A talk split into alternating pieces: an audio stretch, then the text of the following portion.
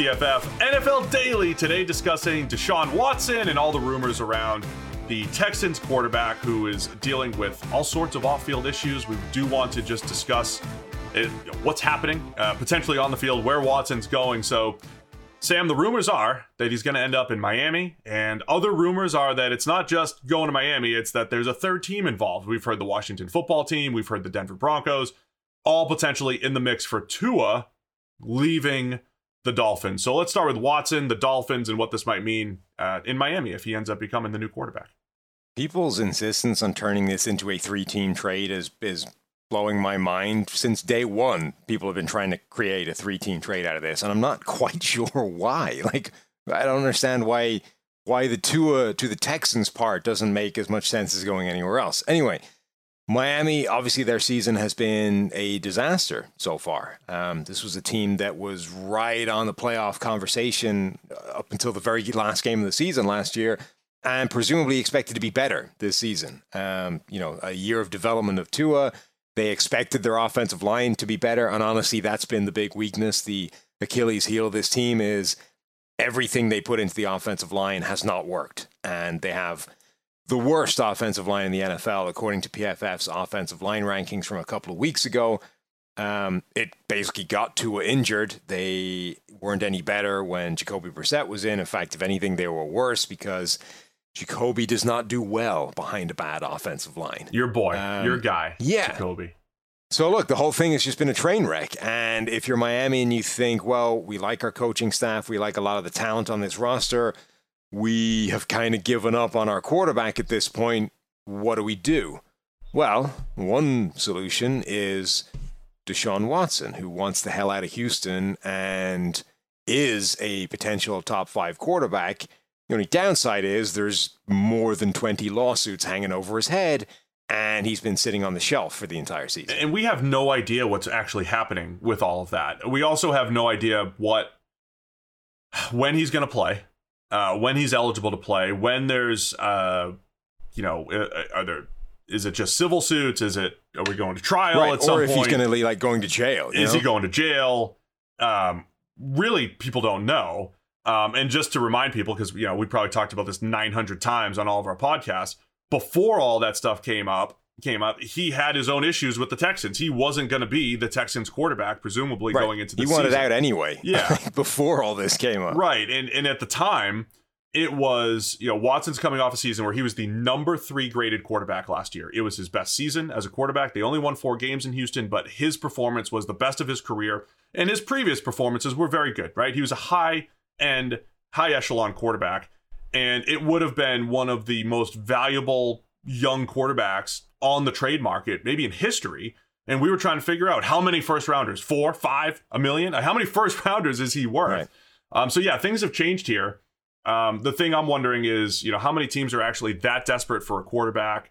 Uh, Miami, are they really in that boat right now? And they don't really know what they have in Tua yet. He's coming off a pretty good game. There's still more to to see. Um, so I'm not sure exactly what to make of this, other than uh, people are still attracted to Deshaun Watson, the football player, and what he could bring to the table as a really good young quarterback.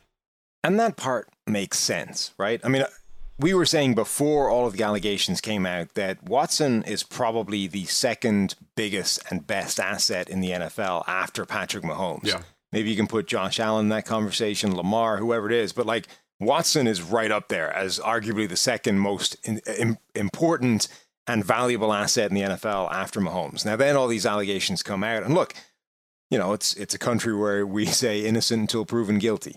On the other hand, there is a number of, of accusations beyond which you probably have to start assuming at least one of them is legit.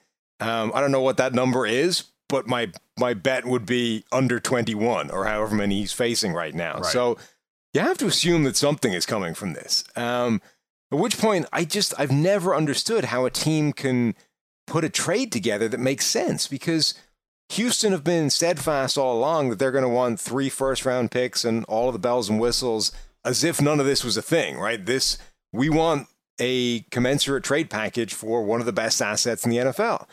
I just don't understand how a team can do that based off what's hanging over him right now. Now, Miami might have reached the point where they're willing to explore it, but it still feels to me like there's a hell of a, a gap between exploring it and getting it done. But it keeps coming back, and it keeps coming back with ever stronger sentiment from the people reporting it. I mean, John McClain, I think, uh, you know, venerable Houston beat reporter was saying, like, this is getting done and it's yeah. getting done quickly.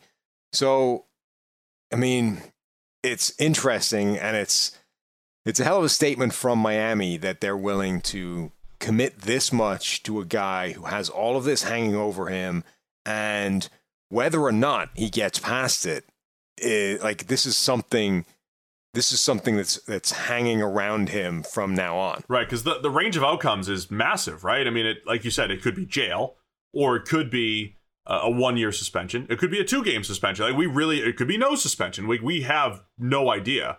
Um, and honestly, we don't know what the NFL is doing right now. He's just on the Texans roster and not playing football.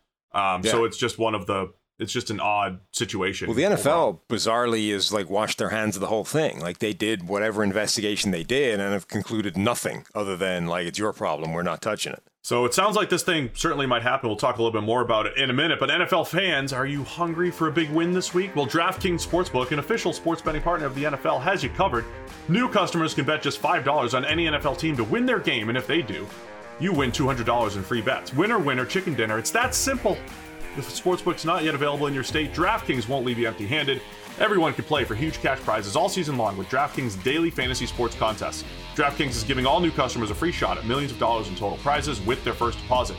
So download the DraftKings Sportsbook app now. Use promo code PFF. Bet just $5 on any NFL team to win the game. And you win $200 in free bets. If they win, you win with promo code PFF this week at DraftKings Sportsbook, an official sports betting partner of the NFL. Must be 21 or older. New Jersey, Indiana, or Pennsylvania only. New customers only. Minimum $5 deposit. $1 wager required. One per customer. Restrictions apply. See DraftKings.com slash sportsbook for details. Gambling problem? Call 1-800-GAMBLER. Uh, I'll admit, Sam, I, I mean, I don't really want to talk about Deshaun Watson all that much, but it's the biggest news story here, and this is what we do here on the PFF NFL Daily. Um, if he does end up in Miami, uh, they've disappointed this year. I mean, they've been one of the more disappointing teams. They were coming off of the their playoff run I think we expected you know them to come back down to earth a little bit this year, but be more competitive. The offensive line, the worst in the NFL, right by your rankings this week. Um, so they do have some work to do, even to just build around him, offensive line wise. I like the group of playmakers. Um, so that this was your favorite fit for him back in the spring, at least, and yeah. I'm wondering if that still is for you. I mean, I think it made sense. Like, if you take all that stuff away and you just say Deshaun Watson, the player, Deshaun Watson to Miami made a ton of sense to me and still does. Like, if you remove all the other stuff. Um, and, and it made sense to me in part because they could give Tua as a make weight. And I thought, I thought heading into this year, that had a reasonable amount of value for a team like Houston that didn't have an answer at quarterback.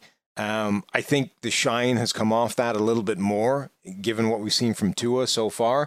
But uh, we haven't seen much from Tua so far. Like Tua's played in three games, and one of them he only lasted six dropbacks. Like we have barely seen Tua this season. Now, what we have seen hasn't exactly looked like a cosmic or a seismic leap forward from a year ago.